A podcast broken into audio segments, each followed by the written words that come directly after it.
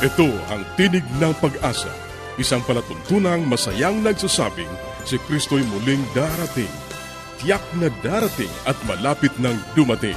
Kaya't kaibigan, pumadakang siya'y salubungin.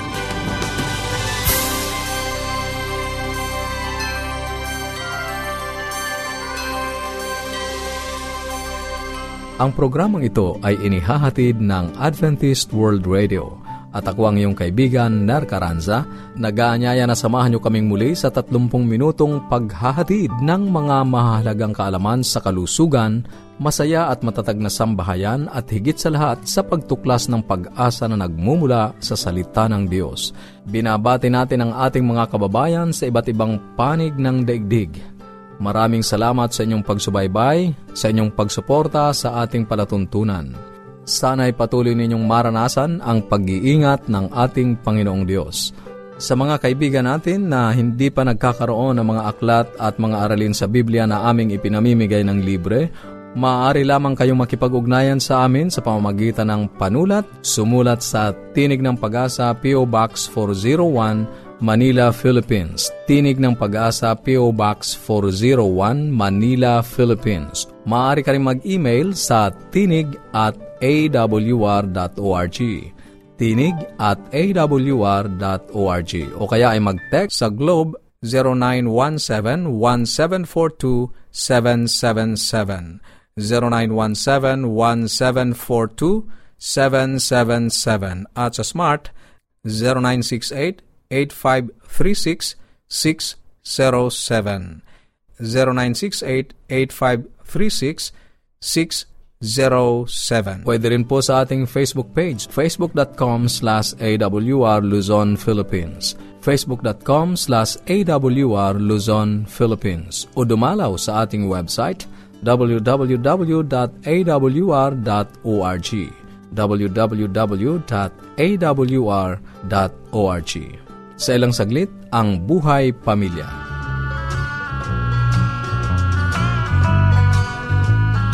Di ko sukat akalain.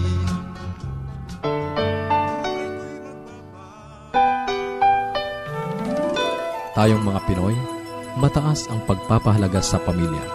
Walang hindi kagawin, lahat kakayanin. Kahit buhay, itataya natin. Kahit anong hirap, kahit anong bigat, wala yan, basta't para sa pamilya. Away sa umaga, away sa gabi, away sa anumang lugar. Yan ang problema, hindi lamang ng tahanan natin ngayon, pati ng paaralan, maging sa simbahan, lalong-lalo na ang mga bansa. Talagang bansa sa bansa, nag-aaway sila. Siyempre, nasa hula po yan sa Mateo twenty-four na talagang merong away. Pero kagaya nga ng sinabi ko sa inyo, nung nakaraang talakayan natin, paano naman kaya natin ito imamanage? Kaya tinawag ko itong conflict management or fight management. Conflicts are unpreventable and they should not be prevented as long as it is done within a healthy give and take atmosphere. Kasi minsan, ginagawa natin ang lahat ng bagay. Minsan, sinusuppress natin ang feelings natin. Minsan, hindi na tayo nagsasalita. Minsan, talagang tinitiis natin ang lahat ng bagay. Huwag lang tayo makipag-away. Huwag lang tayo minsan masaktan. Pero alam niyo ba, this is very unhealthy. Kasi as long na tayo po ay nasa lupang ito, as long na meron tayong puso, gumagalaw tayo, talagang tayo po ay nasasaktan at talagang merong conflict. Pero ang magandang katanungan, paano natin to imamanage? Kasi minsan, pag nagkakaroon ng away sa tahanan, ang problema, hindi tayo marunong humawak ng away o ng conflict. Pag nag-away ang magulang natin, yung ating tatay at nanay, minsan na nangyayari ay nagiging physical na. At minsan, matapos maging physical, dito papasok na ang tinatawag nating battered wives. At minsan, battered husband. Kasi merong babae na ang dating sadista, sinasaktan yung lalaki. At meron naman lalaking talagang sadista, sinasaktan yung babae. At minsan pa nagkakasakitan na ito. Talagang na-hospital na, nagkakamatayan na. This is not good atmosphere, ano po, na tinatawag nating conflict management. At sa mga anak naman, pag hindi tayo marunong humawak ng away, yung away ng mga anak natin o away ng magulang sa anak, nagkakaroon tuloy ng child abuse. Kaya aktibo ang ating pananampalataya at aktibo rin ang gobyerno para labanan ang tinatawag nating child abuse. Ano po? Pero paano nga ba? Paano natin i-handle ang conflict sa loob ng tahanan at maging sa loob ng ating paaralan, simbahan o opisina? how to manage a conflict. Ito po ang ilang mga prinsipyo. Ano po? A good conflict is done in the context of reason to reason. Avoid physical fights. Yun ang maganda. Kung tayo merong conflict, maganda, ito ay reason to reason. Ano po? Huwag natin hahaluan ito ng physical. Ano po? Kinakailangan ay mental assent ang umiiral dito para maging reasonable tayo. Kasi pag hindi reason to reason, magiging kwan tayo, fist to fist or an eye for an eye, magkakaroon po talaga ng problema. At ito ay hindi nais ng Panginoon na mangyari sa ating buhay na magkakasakitan tayo. Kaya, do it, kaibigan, in the context of reason to reason. Hayaan mo siya magsalita, then magsalita ka rin. Hayaan mo siya mag-voice out, mag-voice out ka rin. Maging transparent ang bawat isa. Pangalawa, make it a potential tool for growth and change. Sometimes it is through conflict that we gain the sense of who we are, define our boundaries, and express ourselves. Minsan pag nagkaroon na ng conflict, ay dito tayo nagkakaroon ng tinatawag nating realization or awareness. Ay, oo nga, mali nga pala ako. Ay, oo nga, ikaw nga pala ang tama. Ay, oo nga, talagang tama ka sa iyong ginawang kapasyahan. See? Napakaganda po na pag ipinapahintulot natin ang ganitong uri ng healthy conflicts, ay magdala ito ng tinatawag nating pangunawa sa bawat isa. At pag ito nangyari, ay lumalabas ang tinatawag nating actualization. We become real persons. We become real people. Ano po? Ikatlo, pag mayroong mga away o conflict sa loob ng tahanan o kung saan man, maganda na tayo maging articulate. Articulating conflict reduce the risk of serious damage and lessen psychosomatic problems. Ayun. Alam niyo, pag sinosuppress natin ang sama ng loob natin, yung pinipigilan natin to, kasi, uy, Kristiyano tayo, bawal sumigaw, Kristiyano tayo, bawal maglabas ng sama ng loob, o Kristiyano tayo, kinakailangan wag natin ilalabas yan, ay, naku po, alam niyo, mahiging problema yan. Mahiging problema yan. Alam niyo ba, karanasan ko minsan yan, masama ang loob ko, gusto kong i-voice out yung aking sarili, pinipigilan ko, ano nangyari? Alam niyo po, ang tendency, pag ako ay hindi naglalabas ng sama ng loob ko sa tamang pamaraan, alam niyo po, ventilation, ventilating uh, emotional feelings in the right context. Ano po? Pag hindi nyo ginawa ito, magkakaroon tayo ng mga psychosomatic illnesses.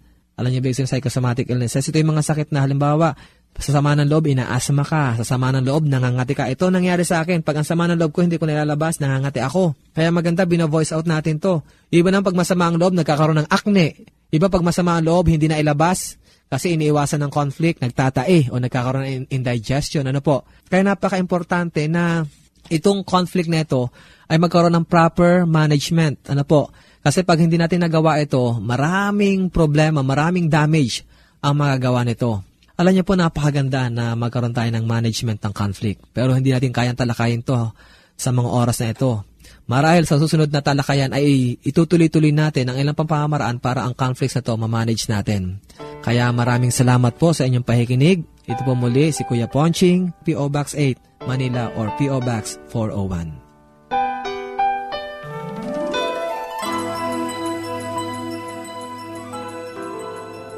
Yes, Dad and Mom are coming. I wish my parents will come too.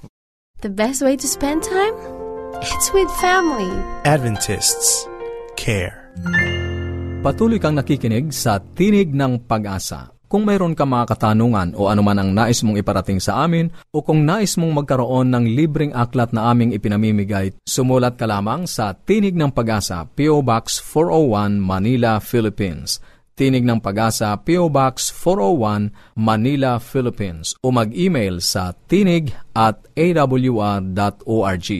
tinig at a w r dot org. .org. Maaari ka rin mag-text sa Globe zero nine one seven one seven four two seven seven seven zero nine one seven one seven four two seven seven seven at sa Smart zero nine six eight eight five three six six zero seven zero nine six eight eight five three six six zero seven. Susunod ang Gabay sa Kalusugan.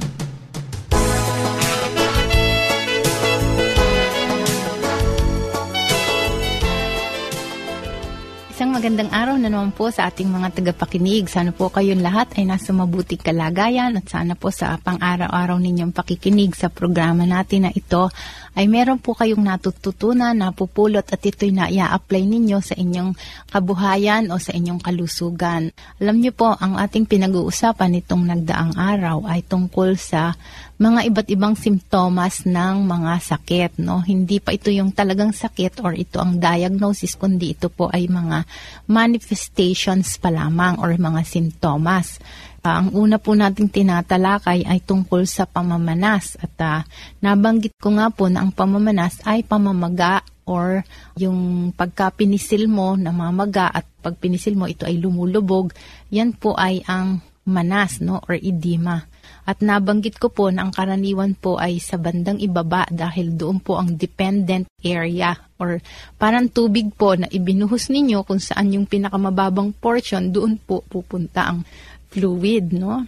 At kung pagkagaling naman sa paghiga or pagtulog, paggising po wala pa pong manas sa paanan yan kundi either nasa muka or nasa may bandang puwitan dahil sa pagkakahiga, ano? At sinabi ko nga po na ano ba ang nangyayari dito? Ang ating katawan ay kung ito ay hihimay-mayin, ano? seventy percent uh, fluid or water at thirty percent ang solid ng katawan natin. Kaya ang ating katawan ay maraming fluid. Kaya ito po ay binabalanse. At nasan po ang malaking portion ng fluid ng katawan natin? Yan po ay nasa circulation, sa dugo, no? Nasa blood circulation yan at yan po ay mga ilang litro na umiikot sa ating buong katawan. Nagdi-distribute po ng mga nutrients, nagdi-distribute po ng mga lahat ng pangangailangan ng katawan, pati yung mga electrolytes, no? Napakahalaga. At meron po po tayong isang circulation sa katawan na hindi natin gaanong napapansin. Ito po ay ang lymphatics. Ito pong lymphatics ay yung parang lymph fluid, sebuhin o parang mamantikain to na nagdadala rin to ng mga fluid. Iba naman ang function din to, no? Ngunit meron din po yan.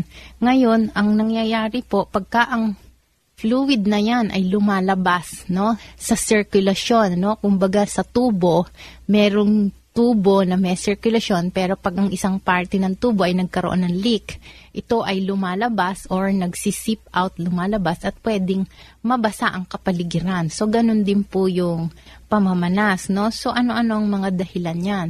Inailista ko po dito at nababanggitin ko to, no? Ang unang-una, kung sumobra ang fluid natin sa katawan, ano? Tapos hindi efficient ang ating bato kasi nung mga nagdaang araw pinag-usapan natin ang function ng bato, ito ay nagsasala ng mga fluid, no? Binabalance niya. Kung maraming fluid, itatapon.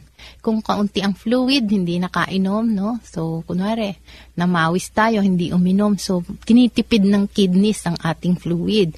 Ngunit kung hindi masyadong nagpa-function ang ating kidney, hindi na ito gaanong nakakasala, ay ang fluid minsan ay hindi na nakakalabas at ito ay naiipon, no? So, yan pwedeng magkaroon ng too much water dahil may problema sa kidney. Pero minsan nga, yung nasobrahan lang talaga ng inom. Although, bihira itong mangyari kung magaling ang function. Pero minsan parang aksidente, no? Like yung nagbigay ng dextrose or suero na sobrahan ng fluid, no? Pwede rin magkaroon ng pamamanas. Pero hindi po kadalasan nangyayari din yan.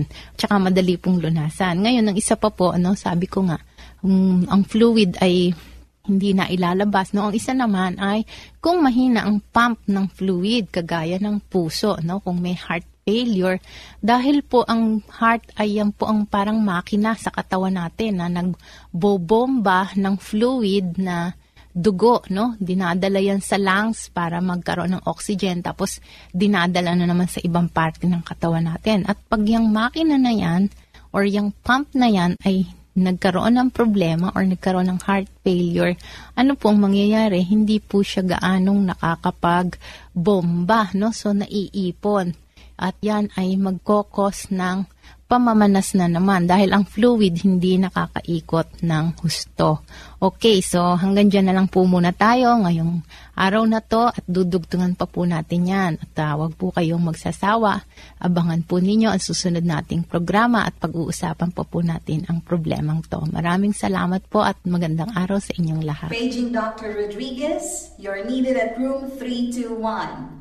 Doctor Rodriguez, Missus Martinez, kailangan na po nating i-dialysis ang asawa ninyo. New outlook and a healthy lifestyle makes a big difference. Adventists care.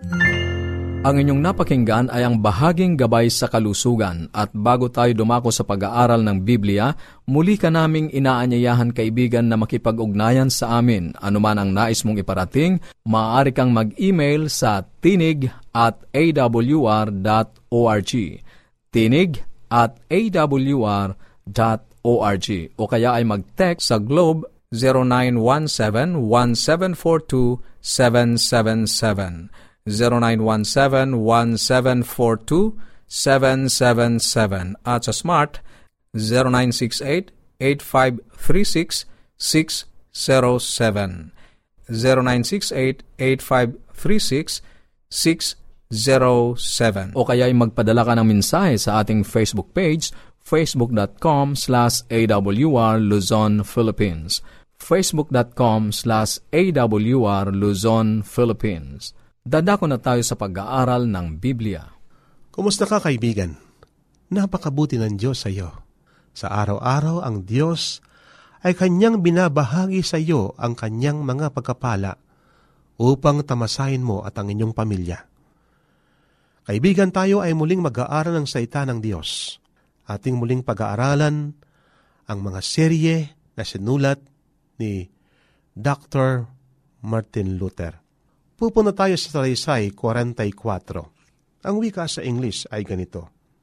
The Bible teaches once save, always save, as long as you keep save. Ganito ang sabi sa atin sa wikang Tagalog. Itinuturo ng Biblia na minsang iniligtas ay palaging ligtas habang nanatiling ligtas. Isang gabi, pinakinggan ko ang isang mangangaral na Nazareno na nagsasabi, naniniwala tayo sa minsang iniligtas ay palaging ligtas habang nananatili kang ligtas. Iyon ay isang paniniwala ng mga Seventh-day Adventists na katulad din ng Iglesia Nazarena. Isang malaking bahagi ng pansanlibutang Iglesia Ebanghelika ang naniniwala na ang tanging kailangan upang maligtas ay tumangong minsan sa langit, sa buong panahon ng iyong buhay, at ang iyong walang hanggang kaligtasan ay tiyak na. Naniniwala sila na anuman ang iyong gawin o anuman ang direksyon ng iyong buhay, at pagkatapos ng iyong unang pasya para kay Kristo Jesus, sa wakas ay iyong masumpungang ang iyong sarili na ipinapasok ang mga perlas na pintuan ng lungsod ng Diyos. Ngunit napakaliwanag ang turo ng Biblia sa paksang ito.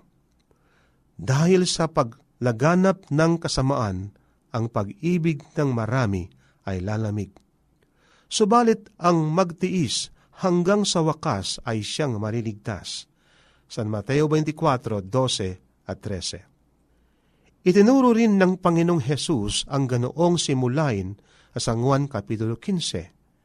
Sinasabi niya ang kanyang mga huling salita sa mga lagad sa kanilang pagtungo sa Getsemani.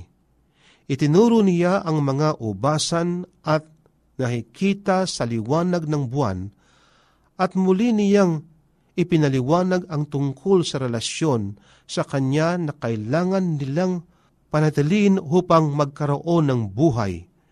Sinabi niya sa talatang six, kung ang sino man ay hindi manatili sa akin, siya'y itatapong katulad ng sanga at matutuyo.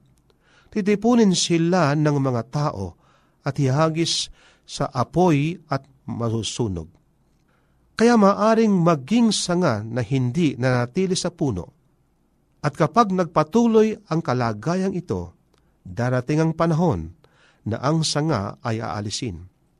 Sa kanyang talinhagan ng piging sa kasalan sa San Mateo dalawampu't dalawa, ang Panginoon ay nagsalita rin ng tungkol sa pagsimula, ngunit hindi pananatili sa buhay Kristiyano. Ang hari ay nagdaos ng handaan at tinanggap ang isang tao ang paanyaya sa handaan. Iyon ang kanyang pasimula, ngunit tinanggihan niyang isuot ang damit pangkasal.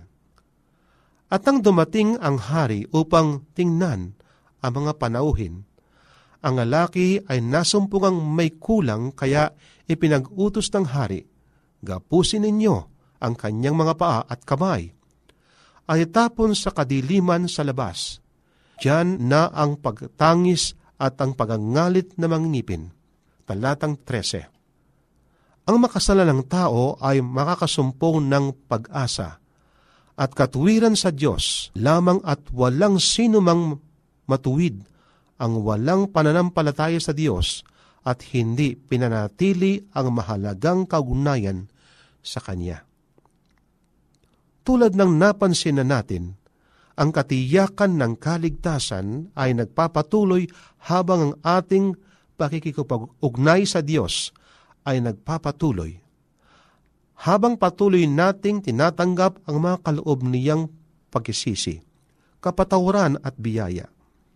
Ang patuloy na kaligtasan ay batay sa pananampalatayang ito sa Kanya, hindi sa ating pag-uugali o ginagawa. At walang anumang ugnayan ng pagkapatuloy na higit pa kaysa sa nagpapatuloy na relasyon.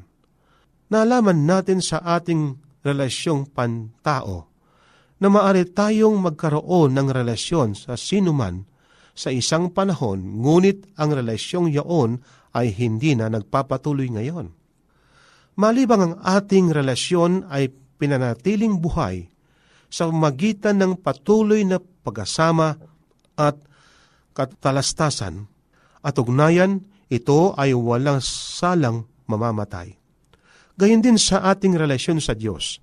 Ang mga halimbawa nito na nakatala sa Biblia ang sinasabi sa atin na si Enoch, Moises, Daniel at Pablo na nagpatuloy na lumakad na kasama ng Diyos hanggang sa wakas ng kanilang mga buhay.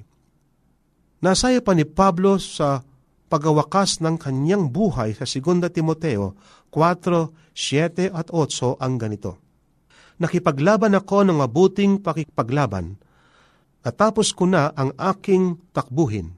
Iningatan ko ang pananampalataya. Mula ngayon ay nakalaan na sa akin ang putong ng katwiran." Hindi niya sinabi, "Ako'y sumapi sa tamang panig. Nagsimula ako sa tamang daan, minsan akong nagkaroon ng pananampalataya." Hindi. Nanatili siya sa pananampalataya at nagtiis hanggang sa wakas. At sinasabi rin sa ating Biblia ang tungkol sa mga nagsimulang kasama ng Diyos, ngunit nahulog sa tabi ng daan at nawaglit. Ang kaligtasan minsan ay tinaglay nila. Si Cain ay nagsimula ng paghahandog ng pangumaga at panggabing hain na kasama ng buong pamilya, ngunit hindi siya nagpatuloy hanggang sa wakas. Si Haring Saul ay nagsimulang isang nagbalik loob at mapagpakumbabang anak ng Diyos, ngunit pinangasiwan niya ang kanyang sariling buhay at bunga nito, siya rin ang kumitil ng kanyang buhay.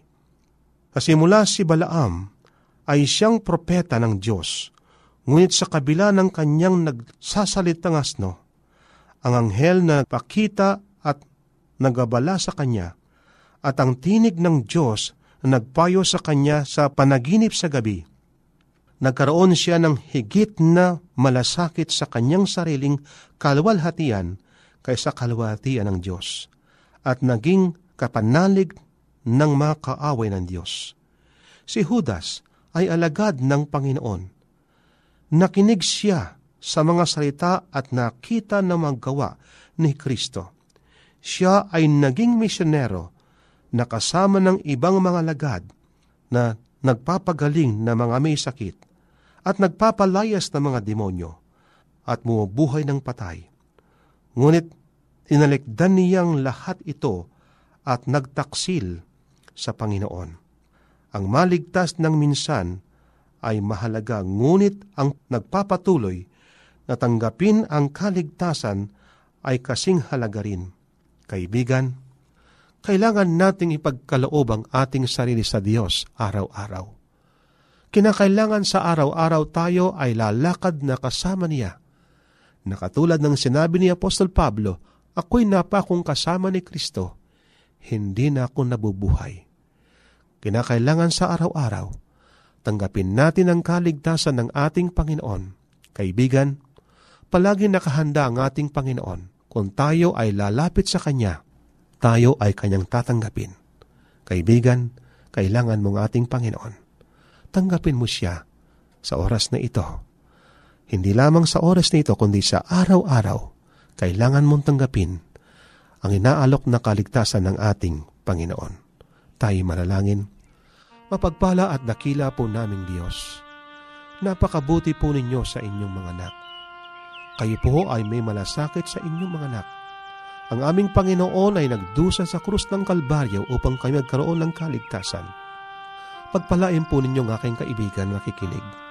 Inyo po siyang bigyan ng pangunawa at sa araw-araw, lalakad nawa siyang kasama ng aming Panginoon sa pangalan po ng aming Panginoong Hesus.